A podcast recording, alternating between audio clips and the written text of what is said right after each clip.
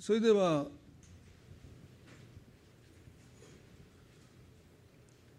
10回を今日もご一緒に学んでいきたいと思いますけれども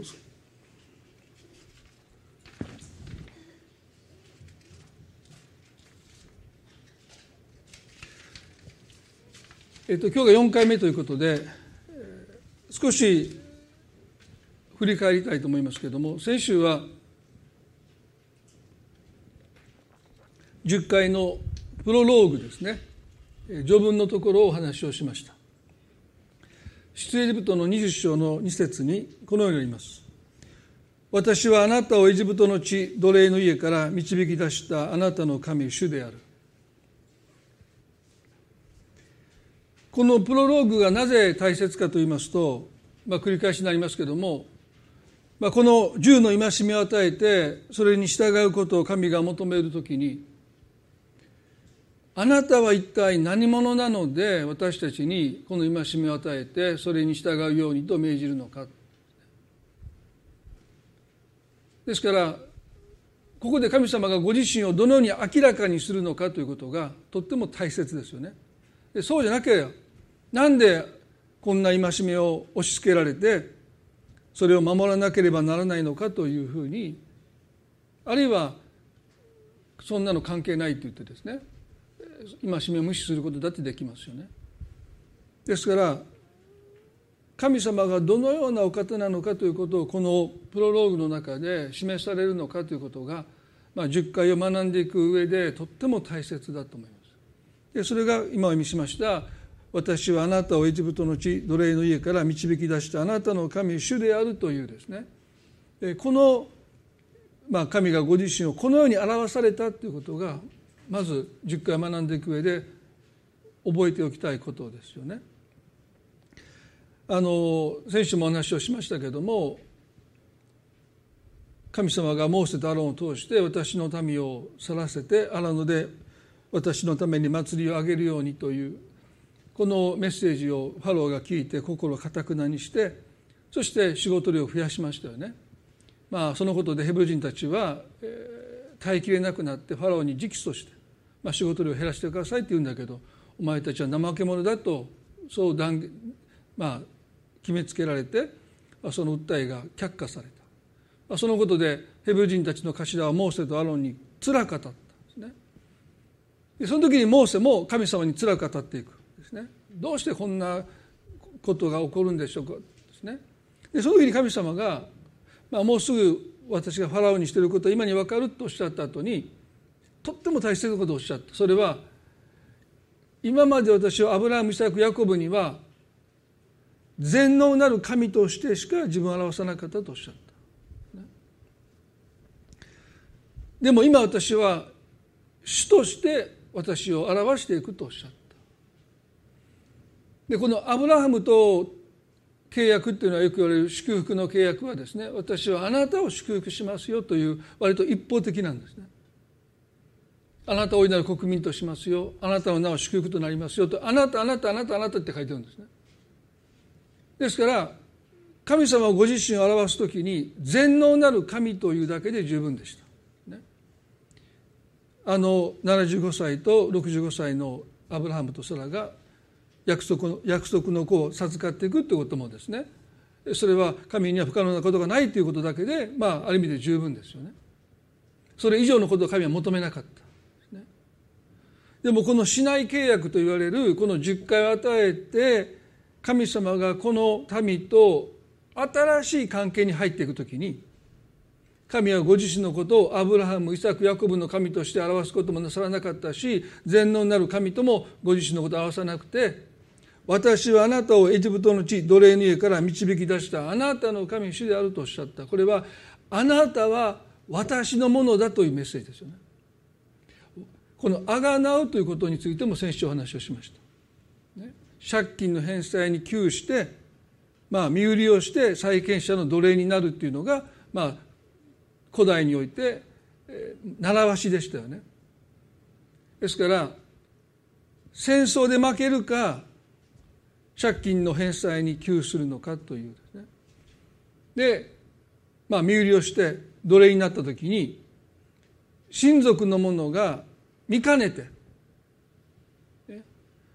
借金の肩代わりをして債権者からその親類のものを買い戻すというのが聖書の「あがなう」ということの意味として用いられています。ですからこの「買い戻す」という意味があります。それは所有権が移行するという意味なんです。ですから神様が奴隷の地であったエジプトから連れ出したということはただ単に連れ出しただけじゃなくてご自分のものとするということが含まれている。これが救いなんですね。もうこれからあなたたち自由だから好きに生きてきなさいって言ってもしエジプトを出た後に神様がそうやって彼らにもう好きにこれからはどこに行ってもいい。何をしてもいいから好きに生きなさいって言われたらまあそれは一見自由に感じますよね。でもそれは聖書が教えておくの自由じゃない。神を神として崇めるということが私たちを自由にする。すなわち神様が神様として私たちの心で崇められるならば私たちはいかなるものに対しても従属しない。何も私たちを捉えて私たちを奴隷にすることはできないですね。ですから本当の自由とは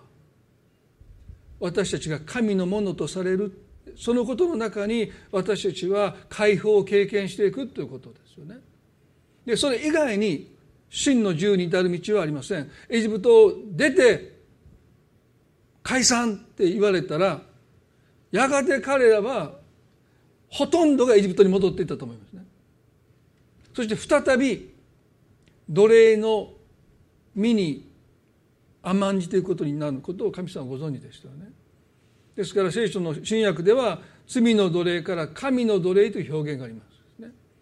でもこの奴隷という言葉がやっぱりちょっと与える印象はよくないですよね。まあ罪の奴隷はいいんだけども神の奴隷っていうのはですねまあ多くの誤解を与えると思いますでも旧約の時代でもですね主人があまりにもいい人なので、まあ、彼らは7年ごとにも奴隷を解放しないといけませんよね。だからもう7年が来ました。もう借金もなしになります。もう奴隷もですねいくら借金が全部返せてなくてももう7年ごとに奴隷を解放しないといけなかったのでもうあなたの妻のところに子供のところに帰っていいですよと言われた時にですねもうその主人があまりにもよくしてくれたのでもう私は去りません。あなたのもとにここにいさせてくださいって時にこの霧でですねこの耳たぶをですね戸にもうよくそんなことするまあいろんな意味があるんですけど、まあ、ここにブチってねそれそれはもう自発的にもうだからそれはもう奴隷じゃないんですよね。従属じゃないから。もうフリーですよ。どこ行ってもいいですよって言うけどいやここにいたいって言ってとどまる。神の奴隷とはそういう奴隷なんですね。借金がまだ返してないから償い続けていくっていうあの法と息子がね雇いにしてもらうっていうふうに考えたそういう奴隷じゃないいきなり息子として迎えてもらって最上の着物を着せられるっていうわけでしょですから、まあ、神の奴隷っていうのはそういう一つの関係性だということも私たち忘れてはならないと思いますよね。で今日この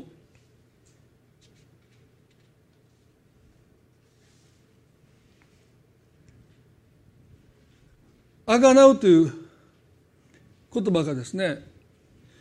マタイの13の44の中に一つ使われているんですね。天の御国は畑に隠された宝のようなものです。その宝を見つけた人はそれそれをそのままに隠しておきます。そして喜びなまりって持っているもの全てを売り払いその畑を買いますという。この買いますという言葉があがなうという意味なんですね。ですからたまたま歩いてて隠された宝まあ金塊でしょうか、まあ、いろんなものがそこにあって。でその人はまずそれ言わないですよね。地主のもとに行ってあなたの畑売ってくださいって言ってそこで宝を見つけたってことは隠しておいてですね。そしてあんな畑どうするんだってそんなもう穀物もそんな育てない痩せた土地だしいやもうその通りですと。もうでもなんとなく気に入ったんで欲しいんです。いやあんた物好きだねって言われながらですね、まあ、例えば買って。で所有権が移行した後ですね。おそらくそこに宝があるということを公表して。で、ね、その時にこの畑を買うというこの言葉があがなうという意味なんですね。すなわち本当に所有権が移行していくということがあがなうということの意味です。で先週私たちはこのルツ記を少しあのご一緒に考えたいというふうにお話をしました少しルツ記を開いて皆さんいただきますがそこに「あがなう」ということの意味がすごくよく描かれてますね。ルツ記の一章の一節から三節までをまず見たいと思いますけれどもこのルツ記の時代背景はね裁き司が治めていた頃とあります。まあ、四式の次にルツキがあるっていうのはそういうことですよね。まだイスラエルに王様が誕生する前の時代です。まあ、混沌としていた、ね。敵とも戦ってるし、この十二部族の中でも争ってる。まあ、よくお見になればですね、かなり悲惨な状況です。まあ、そういう中で、まあ、社会がある意味でコントロールを失っている。まあ、その中の出来事がこのルッツキなんですけどもそこに飢饉が起こります。エリメレクという人と妻のナオミそして2人の息子マフロンとキュルヨンですね。この4人がユダのベツレヘムの町を捨ててモアブという違法人の地に食料を求めて移り住んでいくというのがルツキの始まりです。ベツレームっていうのは皆さんよくご存知ですよね。ダビデの故郷だしイエス様がお前になったとっても重要な町ですけどもベツレームっていうのはパンの家という意味です。ですからパンの家と呼ばれたその場所にパンが欠乏して、まあ、食べるものに窮して彼らはベツレヘムを捨てます。そしてよりによってですよ。ベツレヘムの東側ですね。ヨルダン川を越えた東側にモアブの地があるんですけどその地に移り住んでいく。まあユダヤ人たちがこの物語を読むとですねかなり不信仰なことをしているわけですね。ベツレヘムにとどまって神様の備えというか養いを待ち望むことをしないで早々とベツレヘムを捨ててモアブの地に移っていった。すると3節でナオミの夫エリメレクが死に彼女と2人の息子が後に残されたと書いてます。まあこれを読んでる人たちはですねほらやっぱり神様を信頼しないでそんな違法人の国に食料を求めて移住していくなんてことをするから神の裁きが下ったんじゃないかっていうふうに読まれてしまう。4節では2人の息子はモアブの女を妻に迎えたと書いてます。またここも何てことしてんだってね。イスラエルは違法人との結婚を禁じられてましたのにモアブの娘をこのマフロンとキルヨン。だから薬局に出てくるような。いつもそこのあの絵が浮かんでしまってダメなんですけど。まあ、このモアブ人の違法人の嫁を迎えるということですよね。で10年経った頃にこの2人の息子がまた亡くなってしまいます。5節ではするとマフロンとキュリオンの2人もまた死にナオミは2人の息子と夫に先立たれて後に残された。まあ後にナオミは神の裁きを語るわけですから夫に先立たれてそして息子2人にも先立たれるというですねその割と10年のスパンの中でそれが起こります。ですからかなり辛い経験を異国の地で経験ナオミは経験するわけですよね。ですから6節ではナオミは嫁たちと連れ立ってモアブの野から帰ることにした。主がご自分の民を顧みて彼らにパンをくださったとモアブの地で聞いたからであるとあります。なんで辛抱して我慢してベツレヘムにとどまらなかったのか、ね、まあ悔やまれたでしょう。その代価があまりにも大きかった。そう感じたでしょう。夫に先立たれて2人の息子までも失った、ね、でもこれ10年のスパンですがかなり長い間食糧難にあった。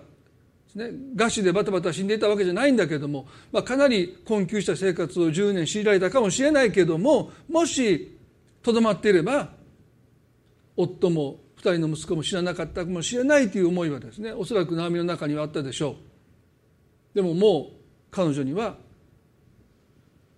自分と同じように夫に先立たれたモアブ人の嫁2人が残されたっていう状況の中でまあ彼女はですねここにいても仕方ないって。もうベツレヘムに帰る決心をします。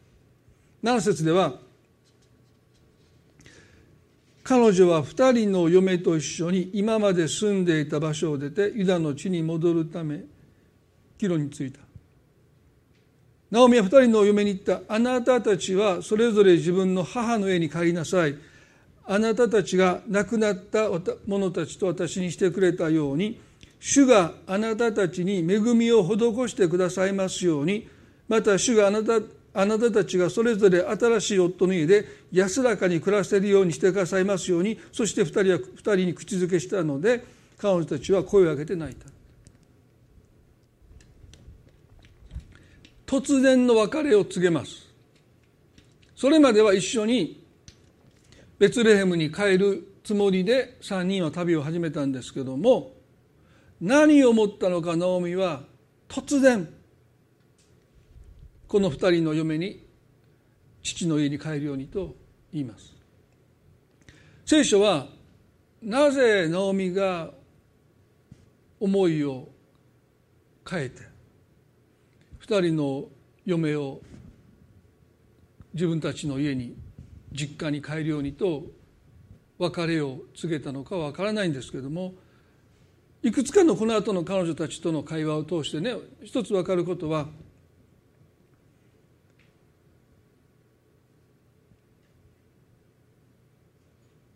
彼女にとってナオミにとってモアブ人の2人の目は重荷になったということは一つ考えられますよね。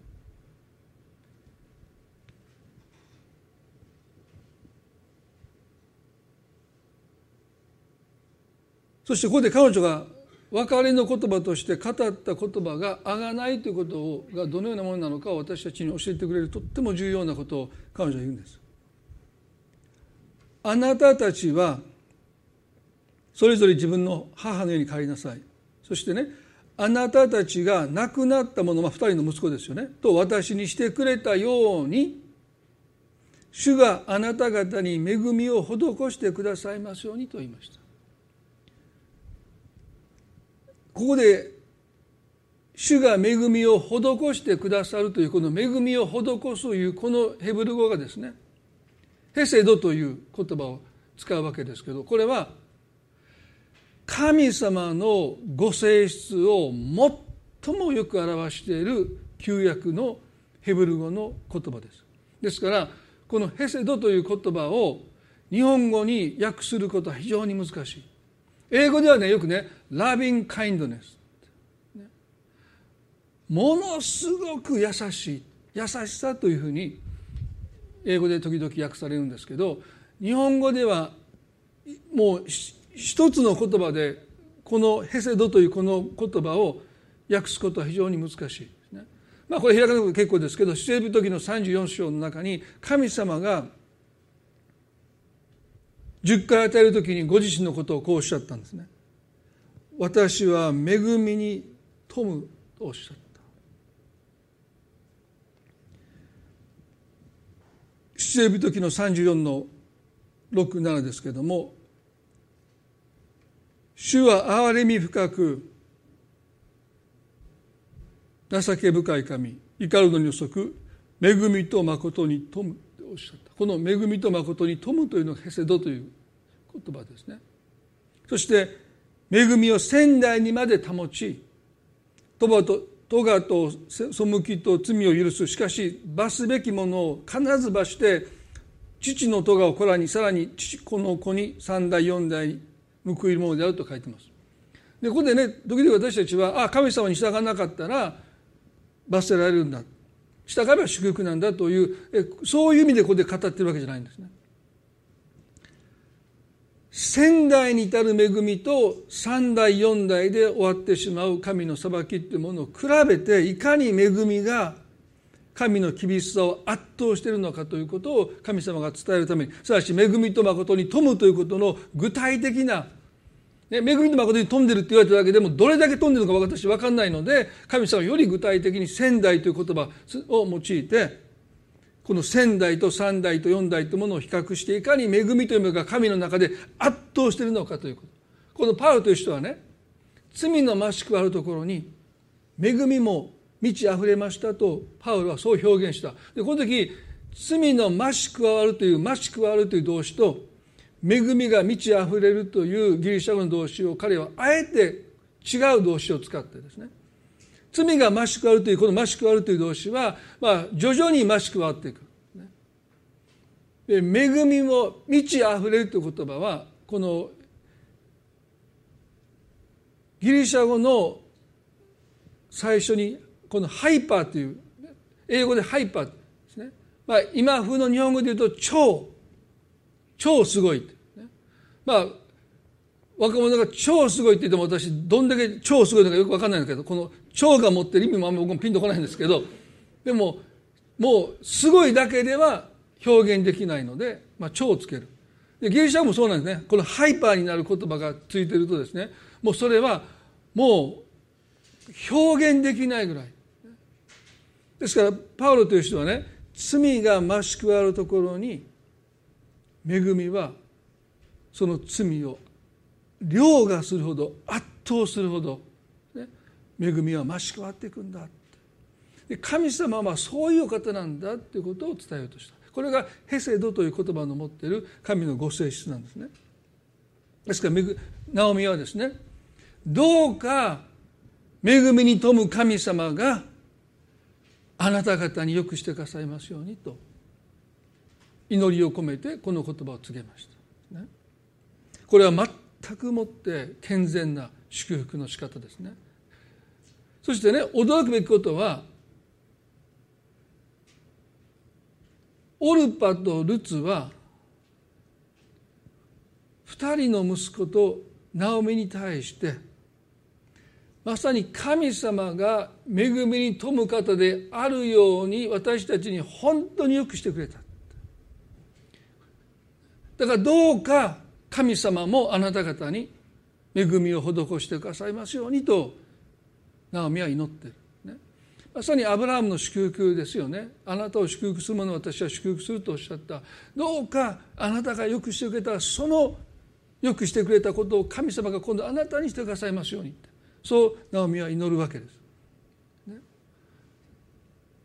モハブ人の神を知らない唯一誠の神を知らないこの二人の妻が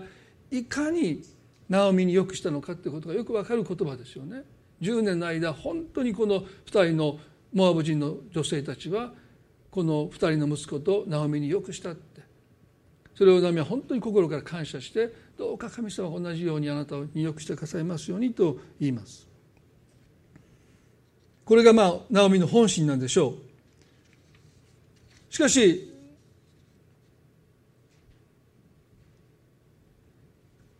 1の10では2人はですね私たちはあなたの民のところに一緒に戻りますと彼女のもとを去らないってあなたと一緒にユダのベツレヘムに行きますと告白するんです。すると11節から13節まででナオミがこういうんですね。二人の息子が亡くなって彼らの間に子供がいませんでした。ですからもう義理の関係はもう消滅したんだって、まあ、そうですよね、まあ、子供がいればですねこの義理の母とこの嫁たちとの関係はつなぎ止められたんですけどもう子供はいなかったのでもう私たちは義理の関係ではもうないって、ね、もし私があなた方のお母さんと呼ばれるためにはもう一度私が再婚して子供を産んでその子供が成長するのを待ってあなたたちに息子として私がもしその息子をあなたたちにもう一度与えることができるならば私はあなたたちからお母さんと呼ばれてもいいけどももう私にはもう今今すぐ再婚して妊娠してすぐに子供が生まれたとしてもあなたたちは待てるのかって。もうそんなことは不可能だからもう私はあなたたちのお母さんではないって。そしてあなたたちは私の娘ではもうないので私の面倒を見なくてもいいし。あなたたちは自分の幸せを自分で掴んでほしいって、まあ、これもナオミの本心でしょう、ね、もう二人の息子がいない今となってはこのモアブ人の嫁に何の義務もないし私の面倒を見る必要もそんなものないから。どうか自分の家に戻って新しい夫と出会って幸せになってほしいとナオミは告げるわけです。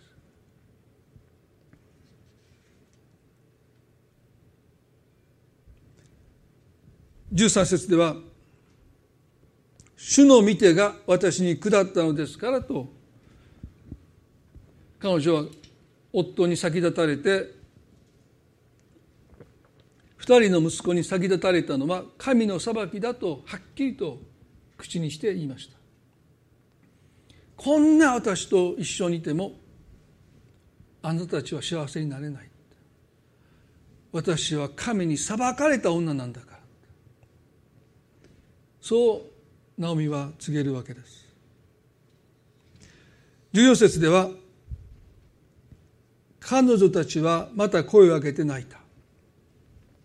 オルパは舅に別れを別れの口づけをしたがルツは彼女にすがりついたと書いてます。A さんね。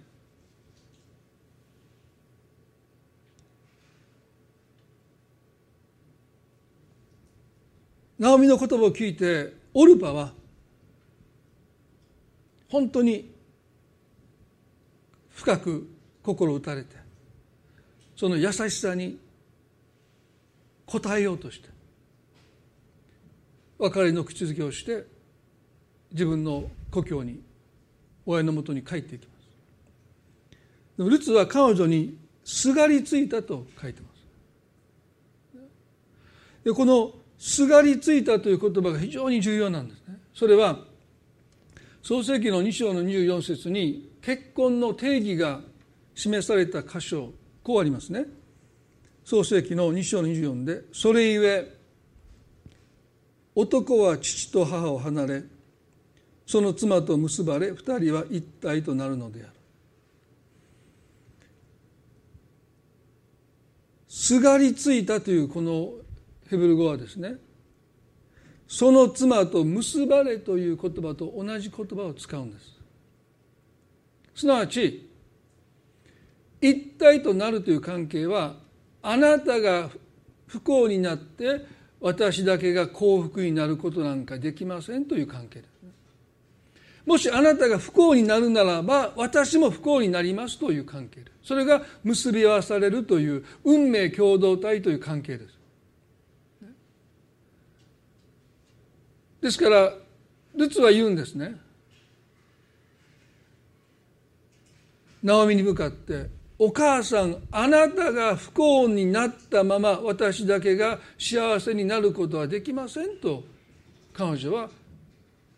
ナオミに訴えるんです。あなたが不幸でいることを知りながらどうして私が新しい人と出会って結婚して幸せな家庭を築いて私だけが幸せになることができるでしょうか。できませんそして夫と妻が結ばれるかのようにですね。実はナオミにしがみつくんです。で皆さんねオルパとルツを比較するとなんとなくオルパはですね水臭いというか冷たいというかね。いくらナオミがそんなこと言ったってそんなあっさりと彼女のもと離れていくことなんてと思うんですけどオルパを聖書は一言も否定的に語らない。ということは彼女がしたことは常識的であり普通のことであり決して道理に反することでもないしですね。道義的に反することでもないしもうナオミの心を組んで「お母さん分かりました」って言ってもう泣いて別れを惜しみながらもう後ろ髪引かれるような思いでですね何度も何度ももしかしたら後ろ振り返りながらその別れを悲しみながらオルパは帰っていくですから彼女の取った行動は全くもって非難されないそれが普通の行動ですもしかしたらナオミに対して本当に悲しみをこらえて別れを受け入れていったという意味においてはオルパの行動は称賛されるべきことかもしれない。ということはねルツの取った行動はもうこれは普通じゃないんですよ。聖書学者に言うとねまあ、結婚生活が大体10年ぐらいだと言われますからこの時のルツの年齢はおそらく20代の半ばから30代の半ばぐらいだったんじゃないかと言われるんですね。だからナオミが言うようにユダのベツレヘムに来てユダヤ人と結婚するのはハードルが高いですよね。外国の女性だから。でも自分の父に戻ってモアブ人同士の結婚だったら可能性なんてまだまだあるわけですからそのルツがですよナオミにすがりついてる。逆が分かりますよね。私のこと去らないでって。私の面倒見ておくれって。もう夫に先立たれて私も心細いし一人でまたユダの町に帰ったところで頼るあてもないしどうか私のそばにいておくれって。ナオミの方がルツに頭を下げてしがみつくのは分かるんだけどルツの方がですね自分の実家もあって親もいるのにこんなさ夫に先立たれたナオミにしがみつく必要なんかない。逆なんですよ。でもルツの方がすがりついた。皆さんヘセドというこの神様のご性質を表す恵みに富むというですねこのご性質の一つのもう一つの意味はですね慕い求めるという愛なんですね。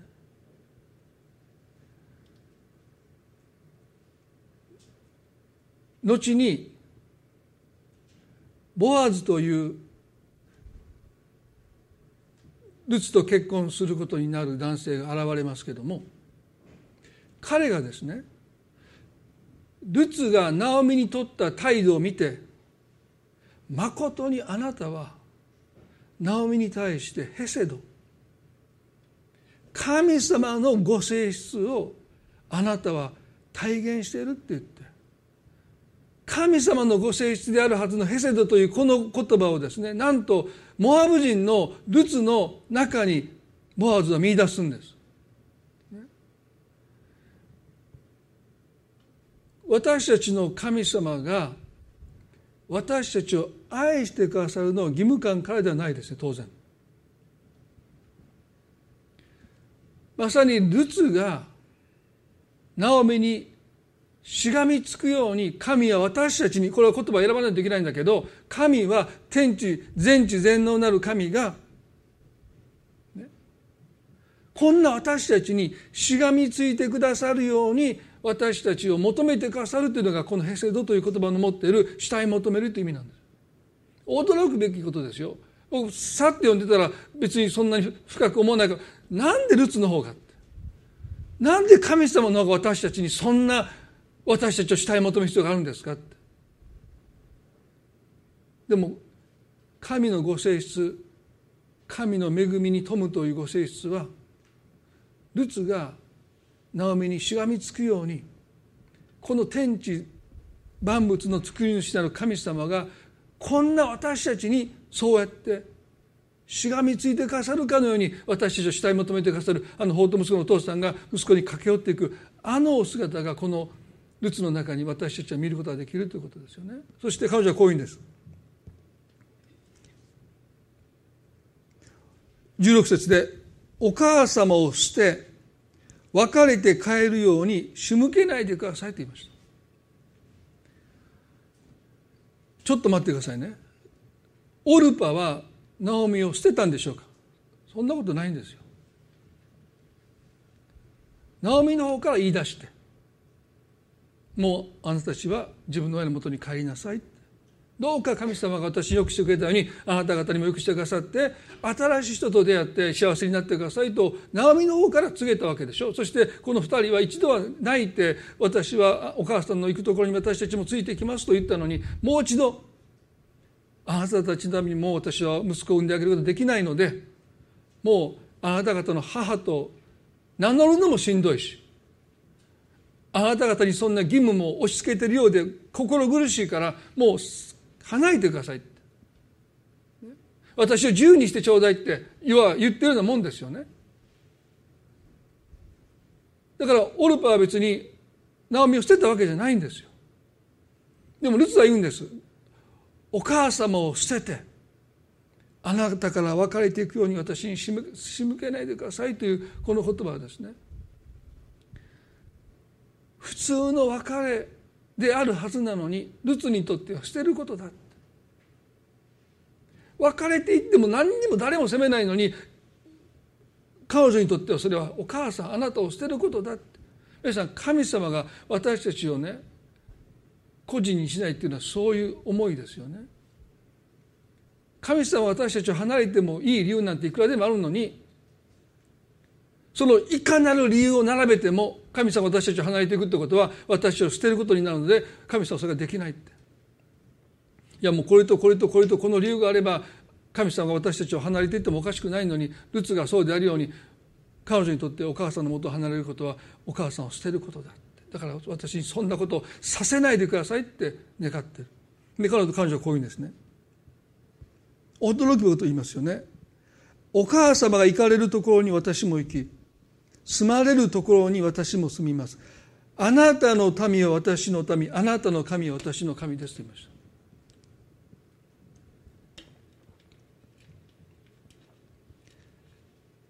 ここでねルツが言ったことはナオミに「お母さん私はあなたのものです」って言ったんですね。神様が十回を通して私たちに求めている従順の愛とはこのルツがナオミに示した強いられてではないでしょうこれは。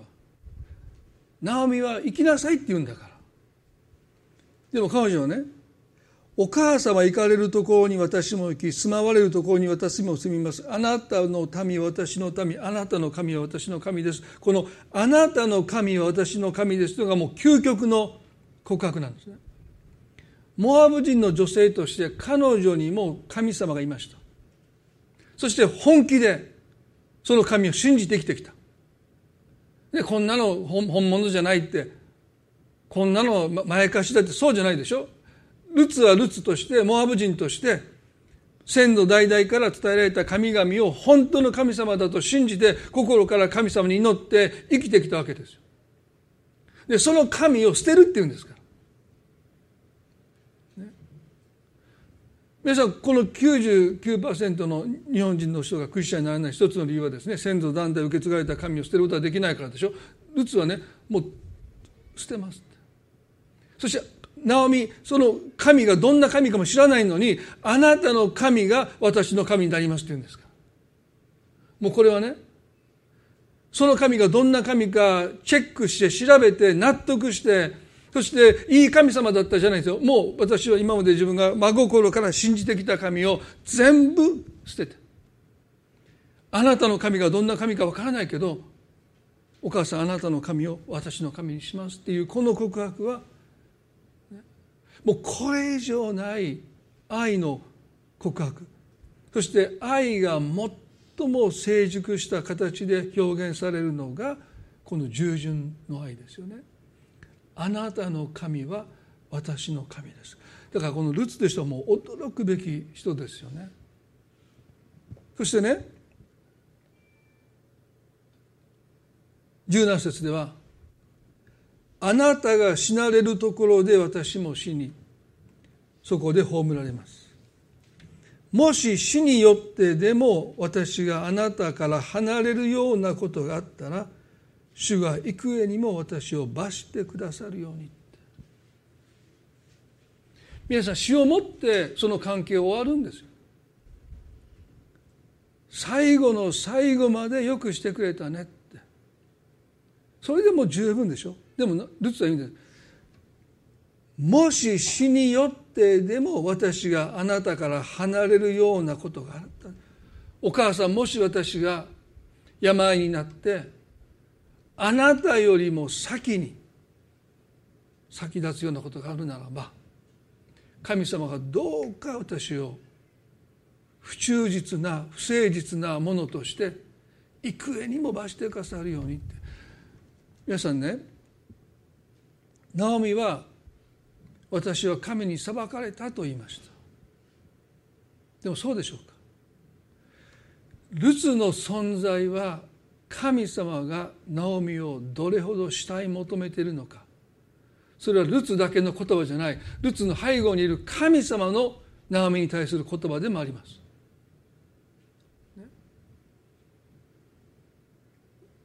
病気になるのは仕方ないですよ。古代社会で。薬もないしね。そして自分が病気になってナオミよりも早く先立つようなことがあるならば夫に先立たれて二人の息子に先立たれたお母さんに嫁である私が少しでも悲しみを増し加えようなことがあるならばどうか神様私を罰してくださいとルツは訴えますね。詩篇の23の6に有名なダビデの詩篇ですけども「誠に私の命の日の限り慈しみと恵みとが私を追ってくるでしょう」というこの恵みという言葉がヘセドなんですね。ダビデは知っていました。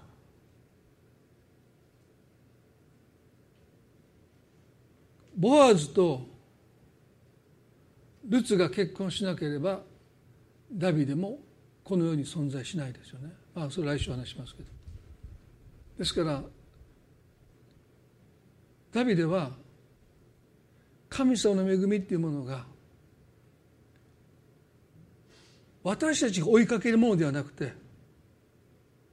恵みの方が私たちを追いかけてくるんだって。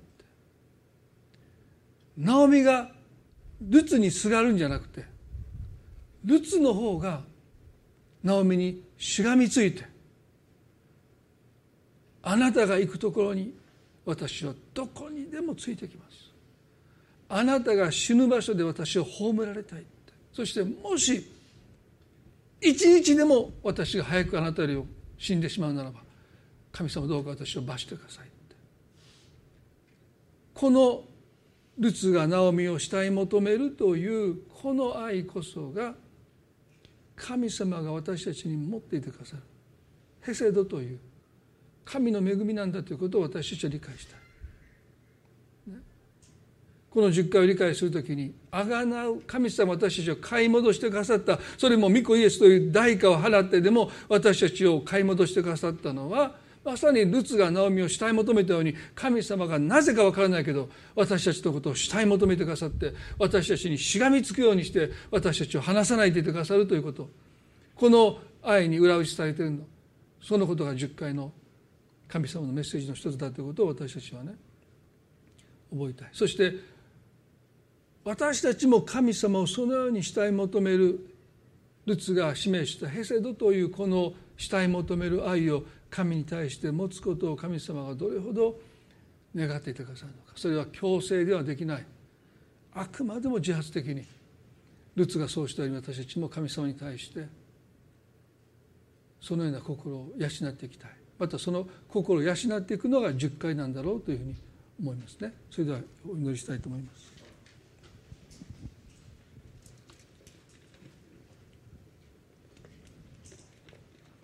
恵み深い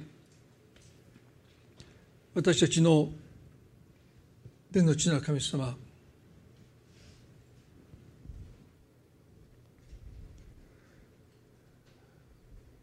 日私たちはルツのナオミに対するこの慕い求めるという常識では理解できない。10年という歳月がありましたけども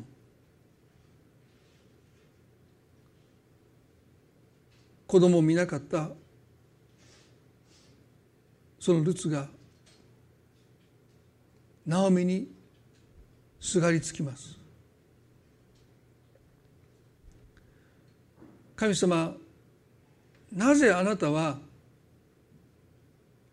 御子イエスを与えるほどに私たちを求めてくださるのでしょうか？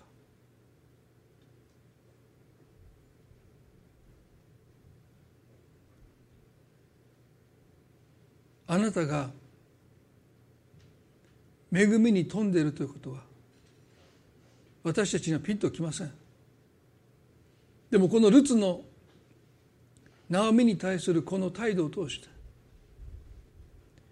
神様が同じように私たちに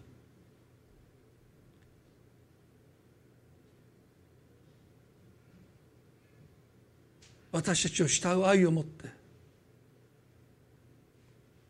しがみついてくださる。どうして私たちが恵みを追いかけずに恵みが私たちを追いかけるのでしょうか。それはあなたが私たちを追いかけてくださるからです。神様どうか私たちの目を開いてくださってあなたの恵みが私たちの常識では理解できない。いかなる説明をもってしても説明のつかないものであること。今朝もう一度私たちは驚くばかりの恵みだということを本当に頭だけじゃなくて心で体で経験できますよう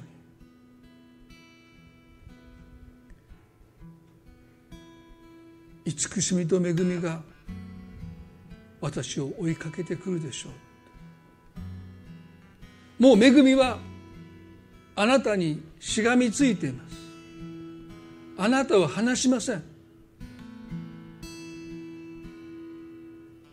主よ私の恵みはあなたに十分であるとそう言ってくださった神の言葉がいかに真実なのか私たちの目を開いてください。ナオミは言いました私は神に裁かれた女です。本当にそうでしょうか？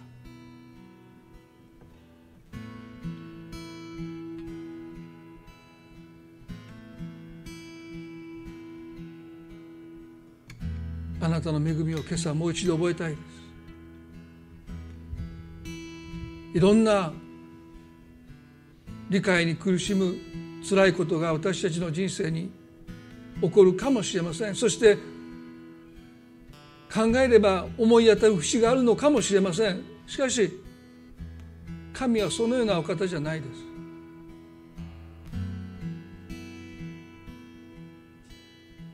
恵みを仙台に私たちの人生であなたの恵みは圧倒的です。私たちの目を開いてください。この礼拝を感謝しどうかこの1週間の悩みをどうぞし覚えてくださってあなたの祝福と守りがありますようにまたご家族の一人一人の上にも等しくあなたの祝福が豊かに注がれますように祝福を祈ります。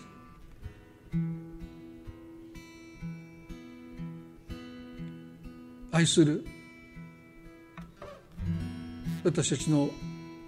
主イエスキリストの皆によってこの祈りを見舞いにお捧げいたします。それでは皆さんご一緒に最後に賛美を捧げたいと思います。よ私は上乾いて今ここに来ました。主よあなたに両手あげて心からあが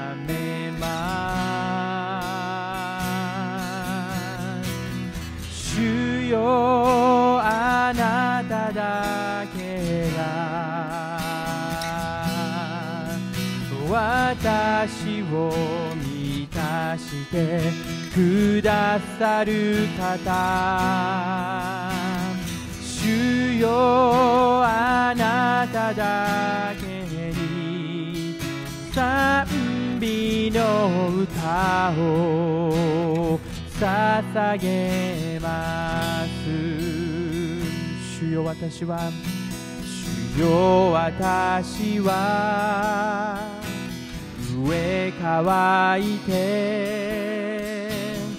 今ここに来ました。主よあなたに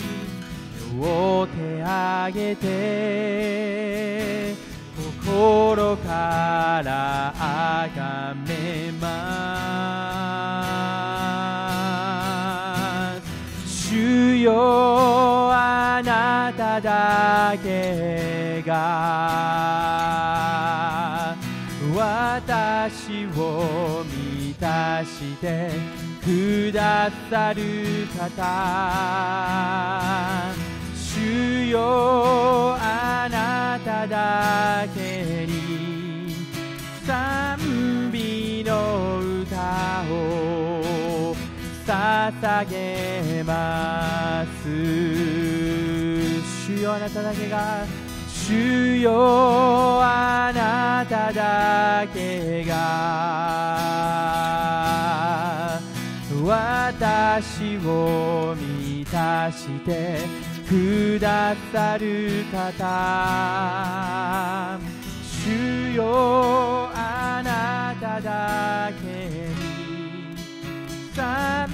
美の歌を捧げます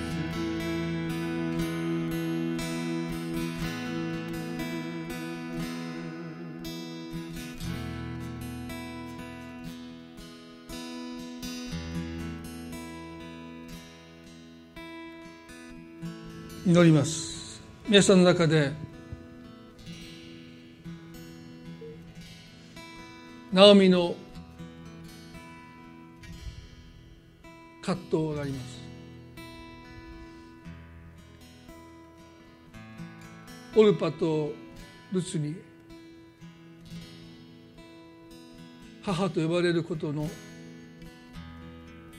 抵抗がありました。よくしていただく資格は自分にはないという思い。別れるのはつらいですけど負担になることへの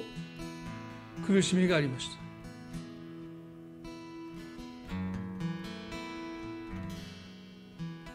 ナオミは神の恵みをまだ十分に理解していませんでした。私たちの中に恵みをそのように何か自分の中に受け取れる資格がないと心苦しく思えてしまう葛藤がもしあるならばどうかナオミにすがりつくルツのことを思い浮かべていただきたいです。そんな心苦しさを構いなしにルツはナオミにしがみついた。もうその決心が固いのを見てナオミはもう何も言えなくなったと書いています。どうかあなたの心の葛藤の声が圧倒的な神の恵みによって打ち消されますように。神様あなたによくしてくださる時にどうかあなたの中に葛藤の声がもう消されますよへり下って。その恵みを素直に受け取ることができますように。今日神の恵みにへり下りたいとそう願う方はどうぞ心の中で一緒に祈ってください。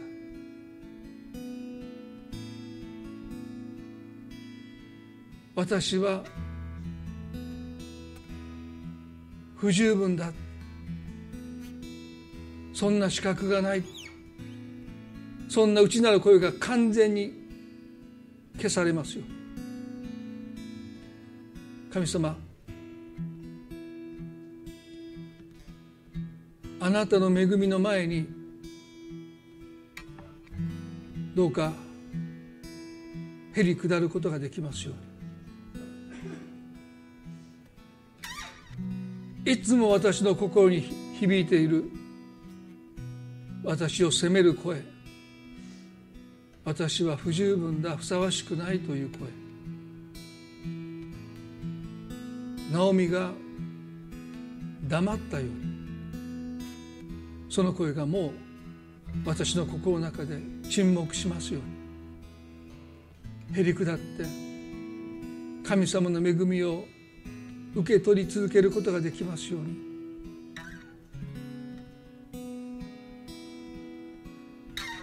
私の傲慢を悔い改めます。どうかへり下らせてください。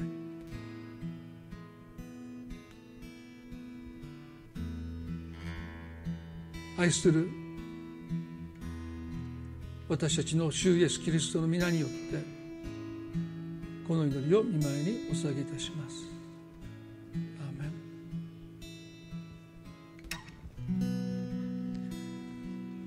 それでは